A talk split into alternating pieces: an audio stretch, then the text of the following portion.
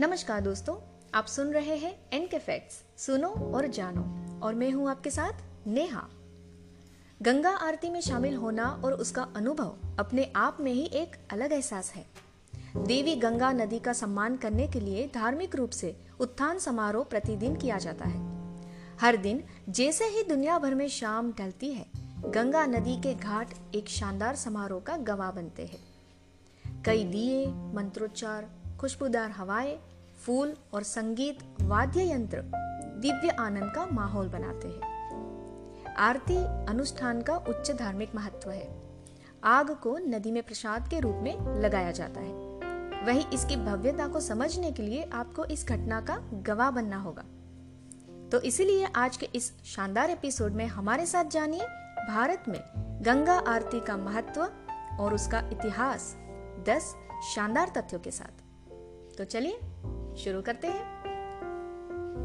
Fact number one माँ गंगा नदी के सामने आरती की जाती है। हिंदू पंडितों द्वारा दक्षिणावर्त तरीके से दीपक जलाए जाते हैं और चारों ओर परिक्रमा की जाती है।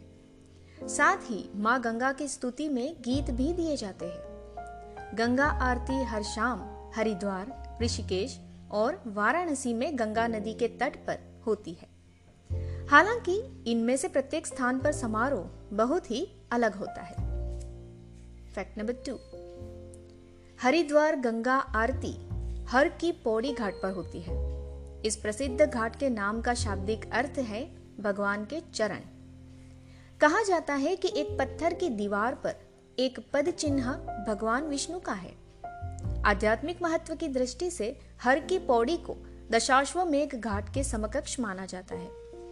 जहाँ वाराणसी से आरती होती है। किवदंती है कि आकाशीय पक्षी गरुड़ द्वारा उठाए गए बर्तन से गिरने के बाद थोड़ा सा अमृत वहाँ पर गिरा था। Fact number three. सुबह की आरती को सुबह ए बनारस कहा जाता है और इसे वाराणसी में सुबह की शुरुआत करने का आदर्श तरीका भी माना जाता है। क्या आपको इसकी जानकारी थी? वैसे ये उत्तर प्रदेश की राज्य सरकार की एक पहल थी, जो 2014 में शुरू हुई थी। इसकी शुरुआत वैदिक छंदों से होती है और इसके बाद गंगा आरती होती है। आरती के दौरान चार मूल तत्वों को श्रद्धांजलि भी दी जाती है, जिसमें इस ब्रह्मांड में सब कुछ शामिल है। जैसे पृथ्वी, जल, आकाश और अग्नि। Fact number four. हर शाम भक्त गंगा के सामने खड़े होते हैं, जिन्हें प्यार से गंगा मैया या माँ गंगा कहा जाता है। वे गंगा आरती के साथ गंगा से प्रार्थना करते हैं और उन्हें अपने तटों पर पोषित करने और उन्हें अपने शुद्ध जल से शुद्ध करने के लिए धन्यवाद देते हैं। वाराणसी के प्रसिद्ध दशाश्वमेघ घाट पर गंगा आरती का नज़ारा देखने के लिए भारी संख्या में श्रद्धालु, तीर्थयात्री, पर्यटक और यात्री इकट्ठा होते हैं। फैक्ट नंबर फाइव युवा पंडित जो आरती करते हैं, वे रेशम की धोती पहनते हैं, जिसमें सोने के रंग के बॉर्डर होते हैं। नारंगी रंग के कुर्ते पहने होते हैं और साथ में कंधों पर एक स्टोल रखे होते हैं। ये सभी रंग समन्वित होते हैं, जो काफ़ी आकर्षक लगते हैं। वहीं उनके हाथ उभरे हुए प्लेटफॉर्म पर एक समान लय में चलते हैं। जो उन्हें बाकी भीड़ से ऊपर रखते हैं। वे इस बात से वाकिफ भी होते हैं कि जब आरती चल रही होती है तो सभी पर्यटकों की निगाहें सिर्फ़ उन्हीं पर टिकी होती है। वैसे जब वे आरती करते हैं तो उनके भावों को देखना काफ़ी मनोरंजक होता है। Fact number six. गंगा नदी हिमालय से बंगाल की खाड़ी में बहती है। हालाँकि कुछ ही जगहों पर इसकी पूजा की जाती है। गंगा आरती ऋषिकेश और हरिद्वार में भी की जाती है। यहीं से गंगा पहाड़ियों से मैदानों में प्रवेश करती है। यहाँ का विभाजन भी देवों की भूमि और मनुष्य के निवास वाली भूमि का है। Fact number seven. Dashashwamedh Ghat पर एक पल आरती देखने के लिए, सही जगह खोजने के लिए हलचल होती है और दूसरे ही पल जब एक शंखनाद होता है तो पूरा शहर खामोश हो जाता है। ये शंखनाद बताता है कि अब आरती शुरू हो रही है और ये सबका ध्यान अपनी ओर खींचती है। चूँकि बनारस की गंगा आरती गंगा नदी के लिए है, देवी गंगा की एक सुंदर सी मूर्ति को कई ऊँचे प्लेटफॉर्मों से एक पर केंद्र में रखा गया है।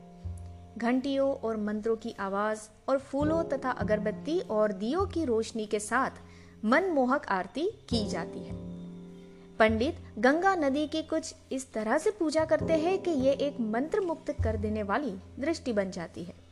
वे इसे हज़ारों लोगों के सामने वर्षों से कर रहे हैं, तथा अभ्यास और अटूट भक्ति ही उन्हें अपने इस काम में परिपूर्ण बनाती है। Fact number eight.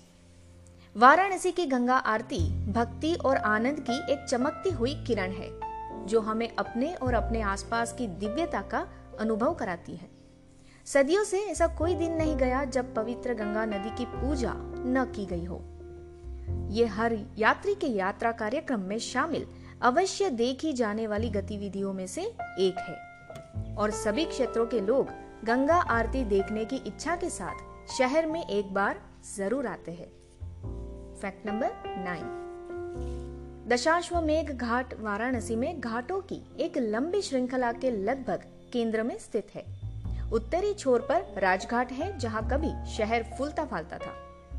दक्षिणी छोर पर अस्सी घाट बोहेमियन लोगों के बीच बहुत लोकप्रिय है। दशाश्वमेघ घाट भी सड़क मार्ग से पहुँचने में सबसे आसान में से एक है, जबकि अधिकांश अन्य तक पहुँचने के लिए संकरी गलिया है।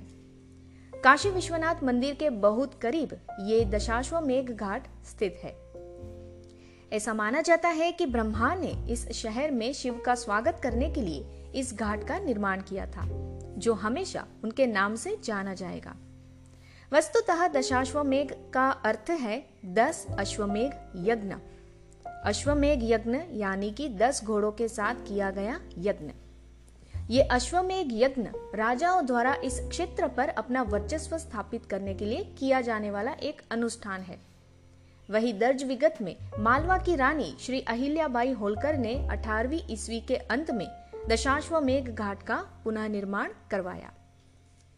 Fact number ten. हालाँकि वाराणसी के सभी घाटों की अपनी एक अलग ही कहानी है, लेकिन दशाश्वमेघ घाट गंगा नदी के तट पर स्थित सभी घाटों में से सबसे प्राचीन और भव्य घाट है। यहाँ माँ गंगा की इस आरती का एक अलग ही आकर्षण है। मंत्रों को सुनकर, घंटियों की आवाज़, ढोल की गड़गड़ाहट, ऐसा लगता है कि ये आपके रोम छिद्रों को शुद्ध कर रहा है और आप पूरे मनोभाव से आरती की आवाज़ में खो जाएँगे। गंगा आरती की शुरुआत घाटों पर मंत्र जाप और गंगा में जले हुए दीपों से, हवन से होती है। माँ गंगा को प्रणाम और आभार व्यक्त करते हुए। भव्य गंगा आरती देखने के लिए पर्यटक सात समुन्दर के पार बनारस के इन घाटों पर आते हैं। दशाश्वमेघ घाट पर हर साल लाखों विदेशी सैलानी भी आते हैं। पर्यटक यहाँ धर्म और अध्यात्म का संगम देखते और महसूस भी करते हैं। आशा करते हैं आपको हमारा ऑडियो अच्छा लगा होगा। अगर अच्छा लगे तो अपने दोस्तों के साथ ज़्यादा से ज़्यादा शेयर ज़रूर कीजिएगा। साथ ही हमें रेटिंग देना बिल्कुल भी मत भूलिए। ऑडियो सुनने के लिए धन्यवाद। मिलते हैं आपसे अगले एपिसोड में। तब तक के लिए अलविदा। जय हिंद।